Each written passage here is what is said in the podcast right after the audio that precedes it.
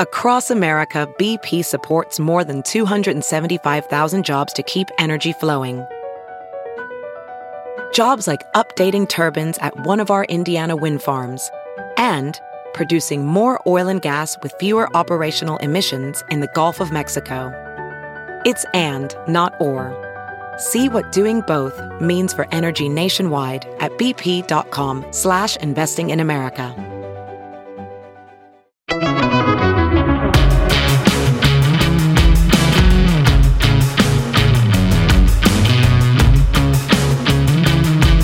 I'm Josh Hammer. Welcome back. And welcome back indeed. I am back in the saddle here for the first time in a few weeks. I'm back from a trip abroad. I hope that all of you listeners had a Merry Christmas, Happy Hanukkah, and a very happy New Year. We are ready to kick things off here in the year 2023. Figured I would first just kind of update you guys on what I was doing for these past three weeks or so that I've been away from the saddle, away from the recording studio. Well, I got engaged, so there's that. So congratulations to me, Mazel Tov to me, and my beautiful new fiance Sheer. So we had a trip. I kind of described the contours of this trip for you a couple episodes ago. We were in the Middle East. We spent a good amount of time in Israel. My now fiance was born there, although she was raised here in Florida, which is where I live now. And I popped the question to her at the Kotel, uh, or at least what Jews call the Kotel, what most of the Western world calls the Western Wall. That's kind of the icon of Jerusalem. So I did it from a balcony overlooking the Western Wall with the, the Temple Mount right there. Har Habayit is, the, is, what the, is what the Jews call it. Right there in the background, there was a very, very special moment. We had a very lovely engagement party that night. Actually, now that I think about it, at least one previous guest of this show, Yoram Hazony, was actually there at the engagement parties. We just, we, we just had a wonderful, wonderful time in Israel itself went down south to to the Negev, which is the desert region of Israel. Explored that a little more than I had ever done in my previous trips there. Stayed at this one incredible hotel called the Bereshit Hotel, which is located in a smaller town called Mitzpe Ramon, smack in the middle of the desert. If you kind of go on Google Maps and look where this hotel is, what makes the hotel so cool is it is literally on the edge of a crater. And I'm using the term crater loosely. This is not a literal crater where like a meteor or an asteroid came crashing into Earth. It's an erosion kind of geological crater where there were seas there tens of thousands, millions of years ago, however long.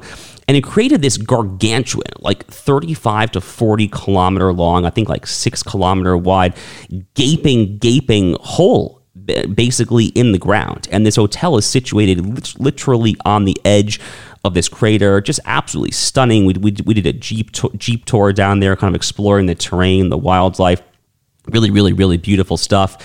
Then we actually flew to the UAE. So we were able to explore both Dubai and Abu Dhabi, which is the slightly lesser known capital of the UAE. And we were really blown away by the UAE. I have to say, we were there for, for New Year's Eve. So we got a, a front row view of the Burj Khalifa, which is the world's tallest building, to rain in the fireworks, which itself is pretty wild, by the way. So, what they do in Dubai is they shoot these fireworks off in numerous locations, most prominently from the Burj Khalifa itself, which is literally the world's tallest building. I don't know how they don't start fires, by the way.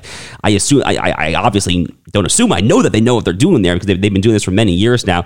But wow, I mean, that was just absolutely wild. Dubai itself really crazy. I, I, I, Google this because I'm such a nerd when it comes to this stuff. I, I, go down these Wikipedia rabbit holes all the time. So I was looking up the Wikipedia article for cities with the most skyscrapers, defined as you know above 450 feet or whatever the relevant metric is. If I recall correctly, Dubai is number four in the world now for the most skyscrapers, after Hong Kong, Shenzhen, also in China, and New York City, I believe, is number three, and then Dubai is fourth, which is just wild because I literally think they built their first skyscraper within the past 25 years or so, 30 years at the most. So what's happening in the UAE is really, really interesting. The UAE has, has also emerged as kind of the, the face of the Abraham Accords peace deals with Israel. There have been other countries that have signed on to the Abraham Accords, of course, Bahrain and Morocco most prominently, Sudan to a slightly murkier and slightly lesser extent. And of course, uh, we all hope and pray that there will be more peace in the Middle East between Israel and her erstwhile Arab foes. But the UAE really has like emerged as the face of normalization with Israel. And it was just really, really cool to see that as well. I mean, to see kind of kosher restaurants, for example, in a, in an Islamic country where you see people kind of dressed in that very traditional, you know, Arab attire. Just the, the whole thing was just very, very, very cool. And then we flew from Dubai to Egypt to round out our trip. We stayed there in Cairo. I, am kind of a lifelong ancient Egypt nerd. I vividly recall when I was in Miss Galenka's sixth grade class doing a class project where I was kind of uh, drawing or sculpting or whatever we were doing to King Tut's face mask. So getting to see that that face mask, that sarcophagus in person was very cool. Seeing the pyramids itself was, you know, literally a once in a lifetime experience. I, I, cannot say that Cairo and the Giza area in general is necessarily the nicest place I've ever been. Uh, on, on the contrary, the air quality is horrific, and in many respects, the bombed out quality of the buildings there made me think maybe I had taken a wrong turn and had gone to Damascus, Syria, or Baghdad, Iraq. Perhaps, but, but, no regrets whatsoever because seeing the Nile River, seeing the pyramids, seeing King Tut's sarcophagus was just really, really, really cool. And then I got back last week. So now here we are back in the saddle. And you know, by the time that I kind of got back here and started really kind of earnestly following current against, or started earnestly following what was happening, all over again, we were actually already a few ballots in to this really remarkable contested speakers election. And I'm talking here, of course, about Kevin McCarthy, who finally, finally, on the 15th ballot, emerged over this past weekend as the new U.S. Speaker of the House. It took him long enough. 15 ballots. I mean, that was the most ballots that it has taken for a U.S. House Speaker since 1859 since 1859, since literally before the Civil War there. And if you look at the deal that ultimately emerged between Kevin McCarthy and his conservative detractors, read by a merry band of happy conservative warriors, perhaps led above all by Chip Roy, the very astute and erudite congressman from Texas the deal that emerged is a fantastic deal for conservatives. There is a huge return to regular order where less legislation is going to be kind of deemed in top down fashion, just produced from the House. Uh, you know, the way that's worked in the House for many years now is that you kind of get these crisis points, whether it's a debt ceiling increase or, or some sort of kind of other kind of, you know, must fund passive legislation, an omnibus, whatever. And these massive one to two trillion dollar deals get written in the dark in the middle of the night from the speaker's office, and they get kind of foisted down the throats of these reluctant conservative legislators. So, long story short, we're going to have a lot less of that. We're going to have a lot less of that because now we're going to have 12 individual appropriations bills. We're not going to have these grotesque, gargantuan $1.7 trillion omnibus bills. We're going to have key conservatives on the very influential House Rules Committee and various other very meaningful concessions that this group of conservatives was able to extract from the very swampy face of K Street Republicanism, which is the Speaker of the House now, Kevin McCarthy of California. Doesn't necessarily say a whole lot of good things about Kevin McCarthy, by the way, that he was willing to basically give away the farm and effectively humiliate the power of the Speaker of the House just to kind of get that plate. It says a lot about Kevin McCarthy, nothing particularly good. One quick thing that I want to say here, and then we'll kind of take us into a commercial break where we will be joined shortly by the great Steve Cortes. Excited to have Steve on the program. But one final word that I want to say is that it was really galling. And again, I was in the UAE and Egypt when this fight started. I literally got back in the middle of last week when they were a few ballots in. But even given that, it was absolutely galling for me to see the sheer depth and breadth of the establishment friendly, quote unquote, conservative commentariat and pundit, pundit class that went to the mattresses for Kevin McCarthy from day one. The kind of folks who said, Who are these traitors? Who are these rebels? What is the plan? Who are they going to suggest for Speaker of the House? Do they have a name? Well, I'll tell you exactly what the plan was, guys. The plan, and you know, I'm thinking here about some major, major conservative figures, and sure, I will name some names. I'm thinking here about folks like Sean Hannity on Fox News, folks like Mark Levin, syndicated radio host. They went to the mattresses for Kevin McCarthy from day one. They utterly excoriated and dehumanized Chip Roy, Matt Gaetz, Andy Biggs, Scott Perry, all of them. All the folks who were ultimately able to extract these incredible concessions that have now made Kevin McCarthy one of the weakest speakers, if not the single weakest speaker in the history of the U.S. House of Representatives. And they have done so by rewarding conservatives on the Rules Committee by now having separate appropriations packages. I mean, isn't this conservatism? So I guess my question, my, my, my question for those conservative commentators who since day one, from before the first ballot, went all out for Kevin McCarthy and started belittling his conservative detractors who were able to extract all of these wonderful concessions. My question is do you support the concessions? Or do you oppose them? Because if you are going to be principled and intellectually consistent here, you probably shouldn't oppose the result.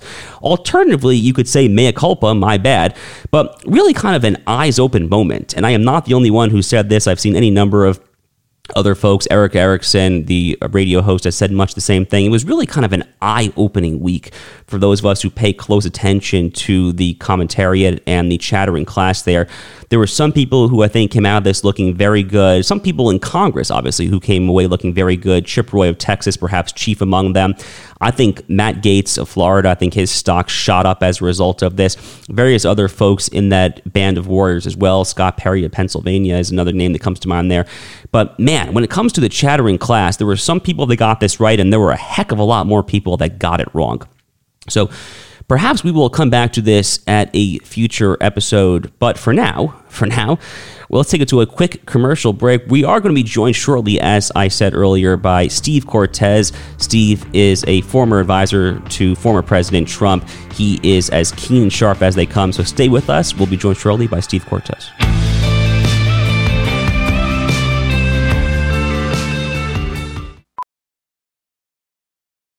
As a professional welder, Shayna Ford uses Forge FX to practice over and over, which helps her improve her skills. The more muscle memory that you have, the smoother your weld is. Learn more at meta.com slash metaverse impact.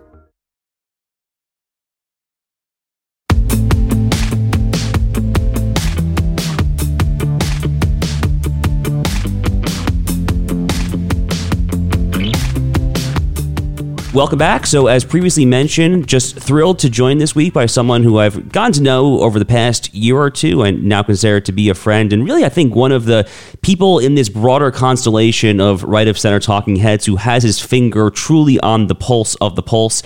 That is Steve Cortes. He's a former advisor for President Donald Trump. So, Steve, my friend, thanks so much for joining us this week. Hey, Josh, thrilled to be here. Thanks for having me. Absolutely. And, you know, I, I really don't say that lightly. I mean, I think of all the people that I've kind of gotten to know over the past two, three, four years or so. I, I really do look to your content and your output as someone who just gets it. I mean, you know, this whole show that we've been doing now for almost the past year in Newsweek is really oriented for the new right. And you know, you use the phrase patriotic populism. It's really kind of going for the same thing. So maybe that's maybe that's actually a good place to start actually because you know, you really have used that exact phraseology, patriotic populism or populist right. patriotism populist patriotism. What do you mean by that? Talk us through exactly what that is, and I guess how it's different from the conservatism that has predominated for the past two, three, four decades or so.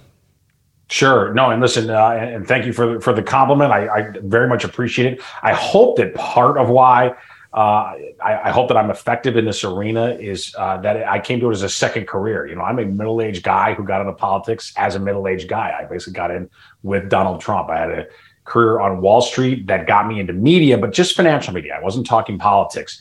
And when that orange guy came down the escalator, uh, he changed my mind on a lot of topics. I was always very politically involved, even though it wasn't my career. And he changed my mind on a lot of things. And to answer your question about patriotic populism, I was frankly a pretty Wall Street establishment thinking Republican previously, previous to Donald Trump.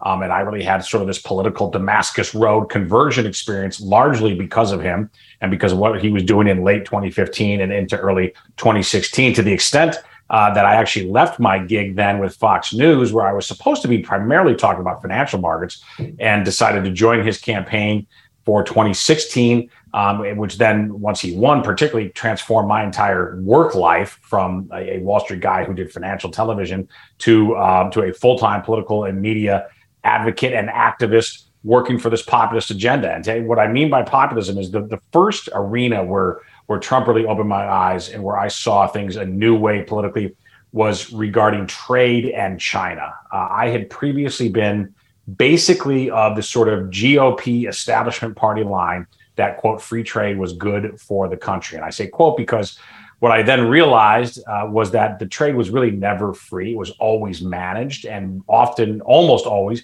managed against the interests of American workers and in favor of multinational corporations in the United States and the Chinese Communist Party. You know, the two were deeply interlinked. Um, and I had always been extremely skeptical, even as a Wall Street guy, of China, just because I thought it was such an incredibly corrupt model. And I thought it was a very dangerous investment. I've been mostly right, certainly on that score, but I didn't connect that suspicion and that skepticism then to the domestic political angle here in the United States the way Donald Trump did. Um, and once I was won over to the cause of populism, to believing that we need to, to pursue policies that will support a stable and prosperous middle class in this country, that the upper class largely takes care of itself, uh, that the lower income folks in America have largely been taken care of through government largesse, but that the middle class, that, that a, a, a unfortunately shrinking middle class in America, a middle class that is lacking in political power, needs advocacy and that working class folks um, need policies after decades of, of really um, destruction for their prosperity, for their cohesion, uh, needs advocates in the political arena who are going to to fiercely fight for uh, for the prerogatives and rights of thriving middle class communities in the United States. I was really won over to that cause, and to, to get specific about it because I'm really a big believer in not you know just engaging in platitudes, but getting specific. For example it, it, dawned upon me, and it's I think dawned upon more and more Americans that when I was young, I'm 50 years old. When I was young, grew up in a very middle class suburb, working class suburb of Chicago. The norm in my neighborhood, which was full of large families, was that a single wage earner, usually the father, but that a single wage earner uh, on a middle class income was able to comfortably support an American family to live a relatively good middle class life. Uh, that is simply not the case anymore in the 2020s in America. Hasn't been the case in the United States for many years. Why? I think largely because of policy decisions, really bad policy decisions, many of them related to globalism, to corporatism. Um, and, and I view patriotic populism as the proper response, the proper pushback to try to regain as one, it's just one example, but it's a really important example in terms of a policy goal uh, what are the kinds of policies we can pursue to allow an American family to again thrive on one income. Not meaning that every family is going to choose that. I'm not saying that it means we have to uh, go back to Ozzie and Harriet days and every family has to have uh, a stay at home mom and a working father. No, listen, those choices are up to each individual family or up to each individual. But um, but to have the economic empowerment where they can make that choice, um, and more and more polling shows us that they want to be able to make that choice, aren't able to uh, given the the globalism that has dominated American policy for recent decades. So all of that uh, together convinced me to to not just join this fight uh, at the periphery, but really dive into it full time. And it's what I spend my professional life now doing in my writing and broadcasting uh, and activism on behalf of, of candidates I believe in who espouse similar views. So, a lot to unpack there, a lot of good stuff to unpack there. One thing in particular that I'm really happy you mentioned was this emphasis on a single income family and kind of the impetus to, to a to trying to restore an economic system whereby it is possible for a middle class family to to get by simply on one income where you know traditionally speaking the father has an income the mother raises the children and so forth there. And you know on a kind of point of personal privilege i think back just a little bit now. So steve as you probably know i'm very involved with kind of the national conservatism movement. And you know when i was at natcon 2 so a little over a year ago now in orlando florida the Republicans for National Renewal group, which is kind of a patriotic populism uh, affiliated group of sorts, was doing like a little Halloween night party there, and they asked me to speak. And you know, it was kind of late at night. I might have had a couple of drinks. And I didn't really plan my remarks, and I kind of just I kind of just ad libbed it, but I had this one line in there, what you just said about restoring this economic system whereby it is possible for a middle class family to, to survive on a single income. And that, more than any other kind of culture war invective that I was kind of spewing that night, that line had the biggest mm. applause from the entire crowd. And I think back, you know, to Blake Masters in Arizona, who, you know, unfortunately lost his race, but he he he, he had TV ads on this exact topic there. Right. He, he, talked about this a lot. So let's flesh this out a little bit, actually, because you are a Wall Street guy, you're an you're an economic guy what what kind of public policies do we need to kind of put in place? And also just from a cultural perspective so from, from a levers of policy and a cultural perspective to kind of restore this consensus that existed for a long time where the median middle class family could survive on a single income Right. Well, listen, it's it's a great question, and on the on the policy side, on the economic side, first, to me, the most important aspect of this, you know, I, I, mentioned before China. China has engaged, and other countries in the world, but China most specifically has engaged in predatory trade abuse of the United States. And what I mean by that is that it's not as though China beats the United States in sort of a fair competitive landscape economically, and they're just better, they're just more productive. Um, that's not the case at all. No, China, first of all, wholesale steals the intellectual property of the United States. So it does not invent, uh, it is not creative, it, it copies and pastes. Uh, when I say copy, though, too, I should say steal. It steals and pastes largely the processes of the United States. It then is able to uh, implement those processes, particularly in the realm of manufacturing, via either actual slave labor or quasi slave labor. Um, and no American company, no American workforce can effectively compete against that kind of system, against that kind of predatory trade practice. And so, uh, given that you know complete lack of fairness or reciprocity in our trade relationship with China, to me, the most effective means to getting middle class wages rising again and rising to the level where they can comfortably support uh, a middle American family, a family of four, you know, particularly um, to me is to end the trade abuses of China. Now, how do we do that? Well, number one, I think we need to, and this is a much bigger process than something that can be done in just a few months. This is going to take years and unfortunately, probably even decades. We need to decouple ourselves from China because we are so totally dependent upon China for sourcing so many of the goods and services that we need to survive as a society. And I don't mean just the simple things, I mean some of the really critical things like pharmaceuticals, for example. So that process needs to happen. But how, you know, how do we, how does it happen? How do we make it? Well, I think it's a combination of carrot and stick. On the carrot side,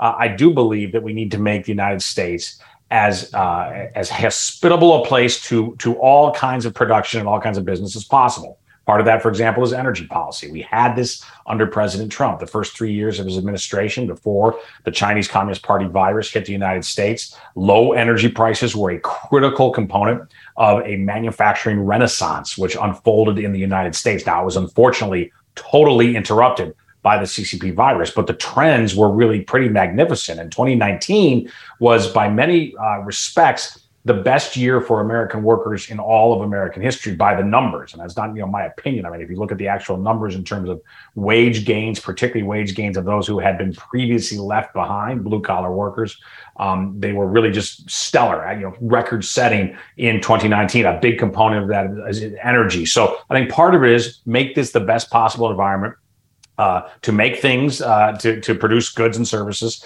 in the United States. But then, secondly, if that's not enough. I think there has to be the stick of the carrot and stick component. And the stick part has to be, I think, pretty punitive tariffs. We need to uh, both punish companies that are going offshore, that are taking American jobs offshore, punish them financially. For example, right now, if an American company offshores, and if it if it makes money in its offshore operations, even though they're sending the goods and services back to the United States, if they keep those uh, those profits overseas in overseas accounts, they are not taxed uh, by the United States. Well, I believe they should be taxed. I think we should globally tax those operations. And if anything, tax them even more harshly than you would tax them if it were a domestic operation, you know, again, to, to punish that move of moving them overseas. And then in terms of of foreign goods coming into the United States, I'm absolutely a believer in in tariffs. And you know, protectionism has been a bad word in Republican circles for quite a long time. I don't believe that it should be. I think that we should actually welcome protectionism. It is a good thing to protect our country. It's a good thing to protect our borders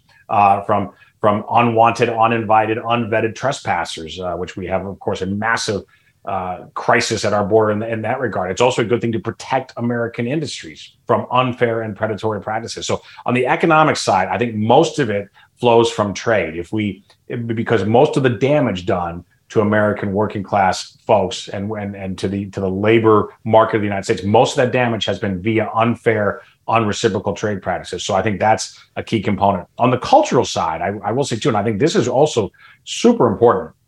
Uh, one of the things that has really held back um, American families, if they're not of significant means, is the fact that our public school system, largely the government school monopoly in many parts of the country, is just an absolute failure, right? And not only is it not preparing kids um, in sort of the three R's of reading, writing, and arithmetic, uh, but it is also, unfortunately, infusing in them an indoctrination which is largely antithetical to any sort of traditional beliefs, to any sort of patriotic belief in America. So, you know, on, on two levels, the government monopoly school system is failing and is, it is both indoctrinating on the one hand with really, you know, toxic cultural um, crap. And on the other hand, it is failing to prepare kids, particularly in, in an information digital age, to be uh, to be competitive in in the economy we, we face right now. So I also think another component toward freeing families and, and allowing fl- families to flourish and particularly flourish on a single income um, is also school choice. And I'm a, a, big believer in vouchers and in allowing uh, the the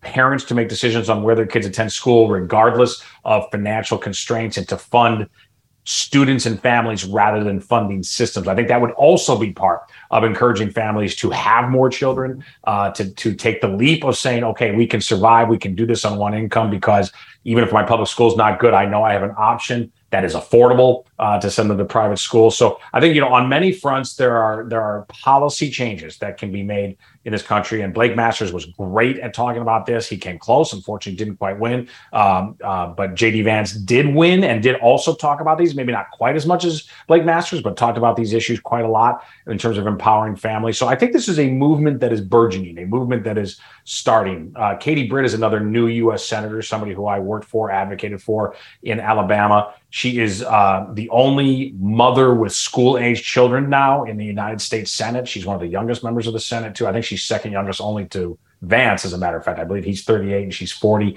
Um, she is a young mother who is also very focused on these kinds of issues of empowering families and being an advocate, not just for the state of Alabama, but for parents nationwide. So I think it's starting. It's a really young movement, but you know, th- this is how movements get going, right? We have to have sort of the intellectuals uh, begin to make the case. Then we get the political uh, leadership to start following them and, and making the case to voters. And then we win over voters uh, over time. And um, I'll tell you one other aspect, and this is obviously much more controversial, and, and I am an outlier on this, but one more aspect I think to raising wages and to to getting to this goal of of single uh, of single income families again to me is also immigration restraint. Not only do I believe we need to stop illegal migration to this country, which is an absolute priority, it's an imperative for this country.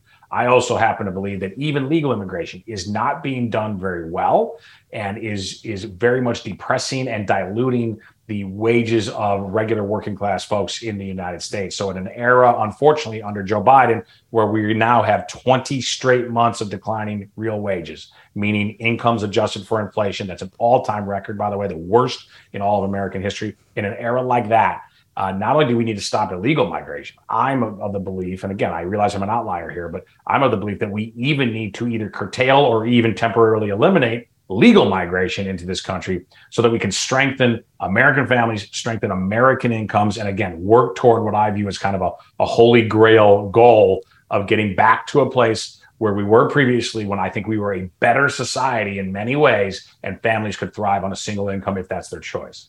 Well, I don't think you're that much of an outlier, to be honest with you. I mean, you may be an outlier within kind of the broader kind of elected official constellation, but I mean, certainly you and I are very much on the same page when it comes to legal immigration, which, you know, admittedly has been a bit of a third rail topic like in, in Republican circles for years and years now.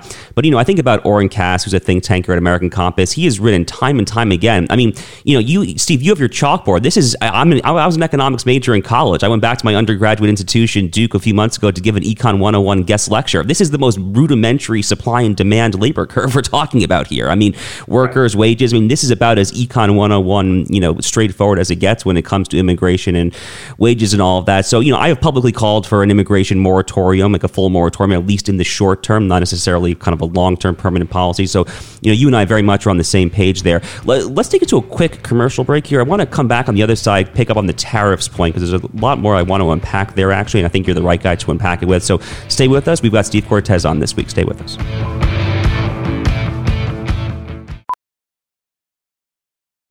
Welding instructor Alex DeClaire knows firsthand how VR training platforms like ForgeFX can help meet the demand for skilled workers. Anywhere you go look, there's going to be a shortage of welders.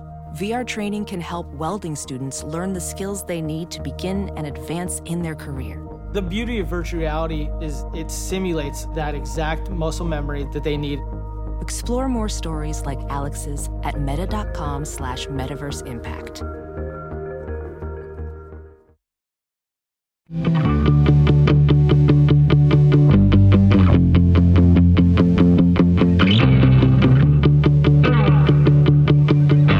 So Another third rail that you mentioned there, but it really should not be a third rail, is this question that we've come back to a couple times already, which is the question of tariffs. And I have to say, the notion that tariffs and trade policy in general, or you know that much excoriated word protectionism, the idea that any of this should be a third rail within conservative or capital R Republican circles is utterly baffling. So prior to the uh, prior to what was it the 16th Amendment that ratified an, a, national income tax. Prior to that, the United States federal government's primary means of raising revenue was a tariff. And you know, holding aside even from a U.S. government perspective, the Republican Party itself actually was the party of tariffs, going back all the way to the 19th century. So Abraham Lincoln, you know, I was born on his birthday. He's my favorite figure in American history. Abraham Lincoln famously said he, he, Abraham Lincoln's boyhood political hero was Henry Clay of Kentucky. And he very much modeled his politics after Henry Clay. And he famously said, uh, with, with, a citation Henry Clay, he said, I'm paraphrasing here, he said, quote, My politics are slow and sweet like the old woman's dance. Give me internal improvements, a national bank, and a protective tariff. And that three headed policy stool right there, from Alexander Hamilton through Henry Clay through Abraham Lincoln, was known as the American system, in contrast to the British system, which was actually predicated upon free trade absolutism. The American mercantilism of building up industry is partially what gave the United States all of its kind of industrial and subsequently military might. So I'm totally baffled that this is a third rail topic, but you're right that, that it just is the case right now. And you know, there are folks like you said, like JD Vance, Katie Britt, who you know a little better than I am. I'm very excited to see what she can do here. So, talk to me a little bit more about kind of this notion of poli- of rethinking political economy as a third rail because when I kind of get into the room with all these conservatives there they're generally okay with my culture war invective but when I try to touch anything remotely pertaining right. to, to, to like tinkering with uh, the neoliberal economics they're like oh my god what are you doing there so like do you get the right. same reaction basically Yes, yes, no, I certainly do. And by the way, I understand it because again, I you know I'm a convert to this cause politically. Uh, I used to be of that mindset, right? That free trade was sort of a good in and of itself. And again, I want to put free trade trade in quotations there because it really it never was free, right? right. It's, it's, it's always managed. I mean, this idea of sort of laissez-faire free trade is an absurdity that only exists in academia, didn't exist in reality in the United States. Um, but the reality is, even free trade, as sort of described um, by the corporatist wing of the Republican Party, and frankly, you know, the Democratic Party, which of course is now part and parcel of big business in this country, more so even you know than the Republican Party ever was previously. Um, here's the here's I think the crux of it. If we really want to, and I'm trying to be honest with you know my political opponents on this issue. Um, it's a matter of should the focus be on growing top line GDP or should it be on the diffusion of economic power, meaning having an extremely prosperous middle class and having a prosperity uh, that is broad throughout the society? Okay. And I know I'm using some terms there that people might accuse me of being Marxist. I'm not saying by distribution, I'm saying by policy choices that allow people to succeed on their own, right? Uh, we don't have that largely in America right now. What I mean by that is, free trade as constructed from sort of the 1980s until relatively recently, until basically Trump, um, free trade was very effective at growing top line GDP. And if you view the United States as simply a company and all you want to do is grow top line GDP, okay, uh, you know that that is effective. All right, but does it make for a great country? Does it make for a just and prosperous society? Does it make for happiness? Uh, does it make for political stability? I would argue to all of those questions, no, no, no, no. You know, all the way down the line. Hence, the populist movement. I mean, hence the movement of the deplorables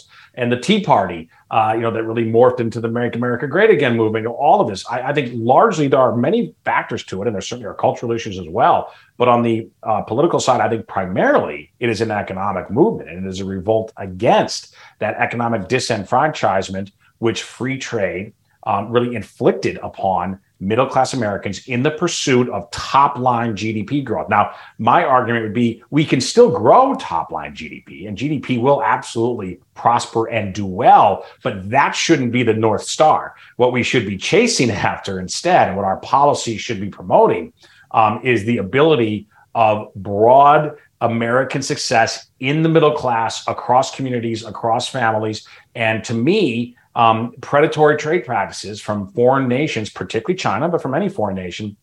Um, while at micro GDP, in the, it, particularly in the short term, um, it's incredibly destructive to the country, to our happiness, to our broader prosperity. Um, and that our, our policy aims, our policy gaze should be toward uh, toward that goal rather than top line GDP. But look, we have work to do here. Clearly, right? I mean, yeah, we're facing you know decades of momentum on the other side.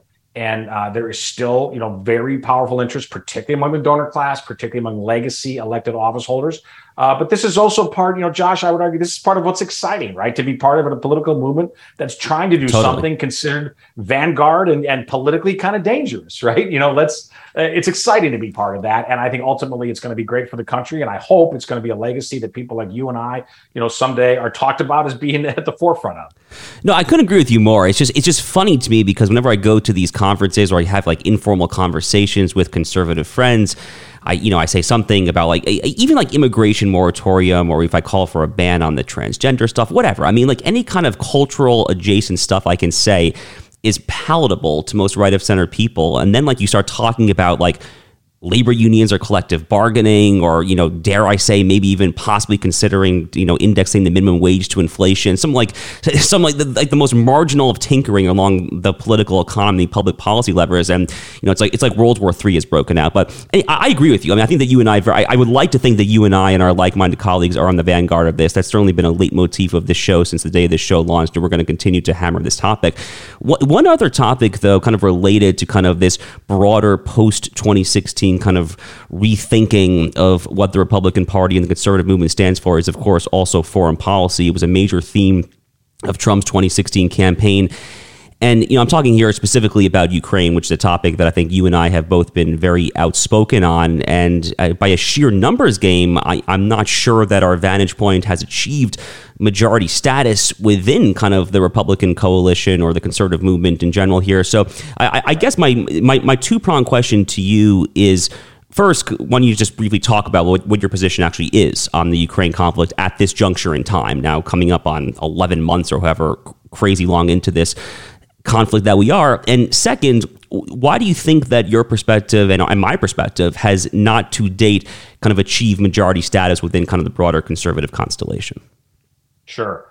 Well, first, you know, my my thesis on Ukraine really is that this is a regional struggle between Russia and Ukraine that has existed basically since time immemorial. Um, you know, certainly for many, many decades, probably quite a bit longer than that if we really go back in history. It is a regional struggle over a border line that has been movable, um, you know, again, for at least decades, and which, frankly, thankfully, matters very little to the United States. Uh, matters little to our strategic or economic interests in the world. Um, and it is my view that the United States and that one of the great lessons of the America First movement and its and its, its uh, rise to power, frankly, in, in the United States, which is I think still in its very early days, is that the previous globalist uh, view of foreign policy, viewing the world as a chessboard to be managed using uh, American taxpayers pocketbooks and using the sons and daughters of, uh, of um, Americans, particularly middle Americans, um, as the foot soldiers to engage in endless wars and interventions and war fighting all over the world has been simply disastrous for this country. It's been disastrous financially, it's been disastrous from a human perspective. You know, in the wars on terror, according to Brown University, we have lost in total over 7,000 Americans in uniform, more than that number in terms of contractors. They think roughly around 8,000 U.S. contractors killed since uh, 9 11 veteran suicides, 30,000 veteran suicides. Now, not every one of those is related to deployment, but certainly a significant portion of them are. Trillions of dollars in spending. So the toll has been immense. The gains to the United States, I would argue, have been minuscule to non existent, particularly when it comes to a two decade long occupation, for example, of Afghanistan.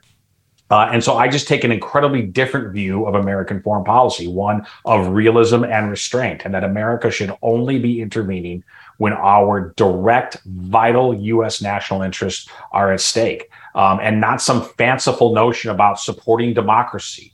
Uh, that's an absurdity, or, or the notion that we need to protect Europe instead of Europe protecting Europe. I actually also think it's a really ridiculous leap of faith to presuppose that Putin is in any way capable of marching across Ukraine and then waging war, sort of uh, Hitler style, against the entirety of the European continent. I just think that's an absurdity. But even if it were true, uh, the nations of Europe, largely thanks to the United States, are strong, stable, wealthy democracies who should be fully capable uh, of mounting their own defense against any sort of threat of that magnitude. Again, I don't think the threat is even there, but if we, for the sake of argument, were to grant that it is, uh, this is the job of Italy and Germany and France and the UK, not the United States. So um, I think that this has been um, a, a war of intervention and really a proxy war with the United, with uh, the uh, with Russia by the United States that is incredibly dangerous. It has already been incredibly costly. To put that cost in context, you know, we have either spent or are pledged to spend now over $100 billion total. That is larger than the entire defense budget of Russia. I mean, think about that. So the country that is at war, that is engaging in a totally unjust war, by the way, not in any way defending Putin, but the, the country that is engaged in, in a war of invasion is itself in its totality uh, on its defense budget spending less than the United States is spending for a fight that is 5,000 miles away. And I have yet to hear anyone in the establishment, whether Republican or Democrat, make a compelling case, you know, other than platitudes like supporting democracy, uh, make a compelling, tangible case why this matters to the United States and why it is worth the money we're spending and the massive risk that we are taking in engaging in a proxy war with the second most powerful nuclear force on the planet. I mean, to me, talk about like asymmetry here. The risk reward calculus makes zero sense to me. I've said so from the very beginning. If the United States is involved at all, I think it should be pressuring both sides toward a diplomatic solution, which I think would actually be very reachable if we stopped financing this war and if we stopped escalating it. I mean, that's also the sad reality. I think the Ukrainians would be far better off. Ironically, even though we're supposedly supporting Ukraine, the Ukrainian citizens, not, not the oligarchs and Zelensky, but the citizens, I think would be far better off if the United States stopped financing the Ukrainian side of the war and instead insisted on negotiations. You know, listen, if Donald Trump, master negotiator, I firmly believe this, and I'm being sort of funny, but not if we put him in a room with the Ukrainians and the Russians, I think we'd have an agreement in a day. I mean, I truly do. I think he could could pull that off, um, and, and should for that matter. It would it would be amazing for them, amazing for us. Well, if you go way back to late February, I have written a number of columns on this by now, but the very first column I wrote, I remember where I wrote, I was in a hotel in Phoenix, Arizona, and the, and the, the, the column was uh, I'm paraphrasing the title. It was like quote Of course, Vladimir Putin invaded Ukraine under Joe Biden because Vladimir Putin loves to invade Ukraine under Democrats. He did so within Crimea right. in 2014. He did so in the Donbass in, in, in 2022. Surprise, surprise, both under Democratic presidents there. Um, no, but look, I, I agree with everything you said. Obviously, I guess I would just add two quick points. One thing that I think is more broadly going on in the Russia-Ukraine conflict I call it like the World War IIization of foreign policy, where I think Americans because our educational curriculum is so heavy on World War II history, which which is perfectly fine to be clear. World War II was a, a, a, horrific conflict. I mean, probably the worst conflict the world has ever seen. But because we are so acculturated to to viewing wars through that prism we kind of tend to view all conflicts through that paradigm, where on the one hand, you have the absolute manifestation of all out absolutist Nazi evil. And on the other hand, you have truth, justice, and the American way. And this is obviously an incredibly oversimplified. Not every foreign policy conflict in the world is all out evil versus all out good. I mean, I think back to the 2013 Syrian civil war when the uh, Obama was was uh, debating whether to go in. You had Assad on one hand, you had these Al Qaeda backed Islamist insurgents on the other, and Sarah Palin, you know, qu- quite famously said, uh, "Let Allah sort it out," which she got a lot of crap for from the foreign policy establishment. But you know what? I think she was kind of right. I think there's actually a lot mm-hmm. of truth embedded in that sentiment there. So, no, so so you and I are very much on the same page there, and I think I'm, we're slowly, slowly starting to see see the foreign policy tides shifting, much like we're slowly starting to see the political economy tides shifting. You know, if you go back to May, the Heritage Foundation under the new president, Kevin Roberts, actually opposed a massive 40 to 50 billion dollar Ukraine aid package back in May there. So I think, you know, we're seeing, I think, some kind of you know, formerly kind of, you know, uh, uniparty, neoliberal kind of brainworms institutions that are that are really kind of starting to get it in real time. I guess we'll see in 2023 just how much that continues to unfold there. Steve, one other topic, and I guess let's get you out of here on this note that I would be remiss if I didn't get your thoughts on is you know, I, I, think a lot of us in kind of the right of center talking headspace are still trying to figure out what exactly the hell happened in the 2022 midterm elections. And, you know, we I've had multiple episodes of this show on that, but I guess let's kind of get your perspective on what happened, why the Republican Party failed to kind of achieve what I think a lot of folks had suggested might be this all encompassing universal red wave and the second prong of that question would be where do you think that position, posi- where do you think that election positions the patriotic populism movement? Sure. Um, yes. Listen, the uh, you know regarding the election results, you know, it's to me it, it, it's fascinating to study them because Obviously, we did not get the results we wanted in terms of the pickups of seats, and that's all that matters in the end, right? Is you know is the final score on the scoreboard. It's great that we got the House. I'm optimistic that we're going to make some great gains there. It's terrible that not only did we not get the Senate, but actually went backwards. So why did that happen? Well, if we look at the House side, Republicans actually did win the popular vote, uh, which is a rarity, right? So on a national level, did well but then didn't do well in the at the granular level of winning enough seats, you know, enough seats again to get the majority, but nothing like we were hoping for and anticipating. And I think there's a couple of aspects to that. One, which we really can't control, is there was uh, there's an enormous movement in this country. You know, a great sorting of people who are moving for ideological, cultural, and political reasons. I happen to be one of them. I lived my entire life in Chicago, raised my family in Chicago as a very conservative Christian, you know, rarity, really, frankly, in the city of Chicago. I now live in Tennessee. Many people have done,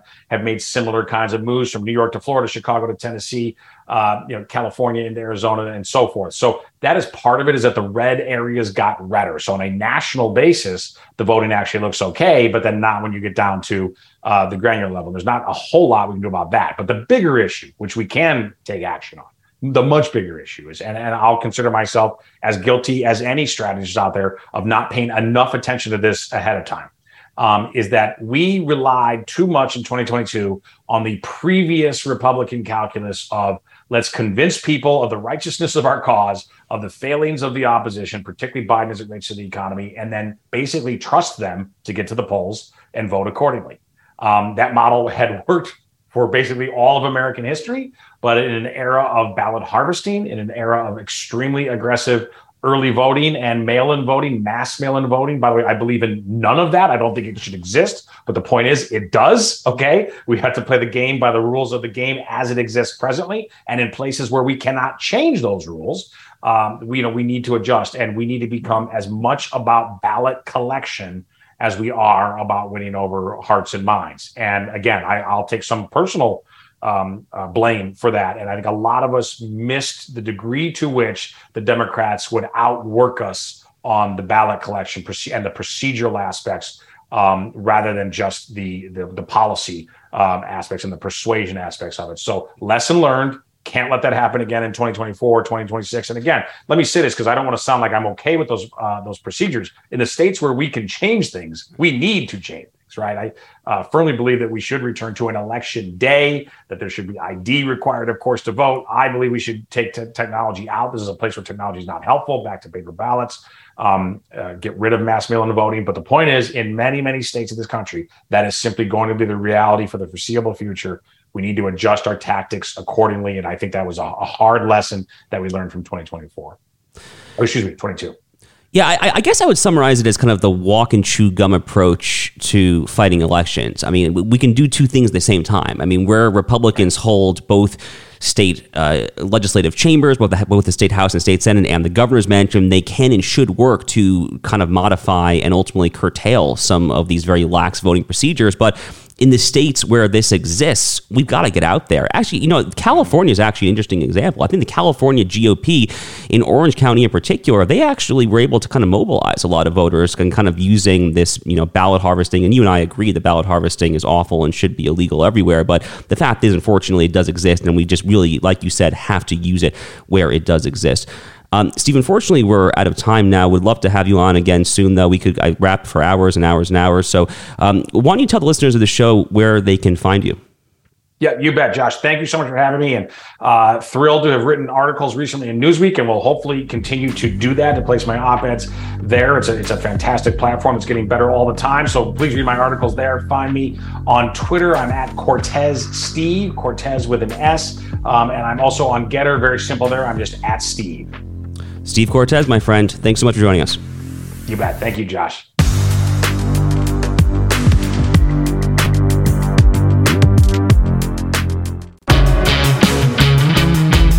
Thanks again to Steve Cortes for joining us. I really was not trying to butter Steve's ego when he came on the program by talking about the fact that he has his thumb on the pulse of all of this broader right of center rethinking. I really do think he does. And you heard Steve mention JD Vance, who's a, a mutual friend of Steve's and my. There really is starting to emerge, despite the 2022 midterm election setback that Steve and I just discussed towards the end of the show.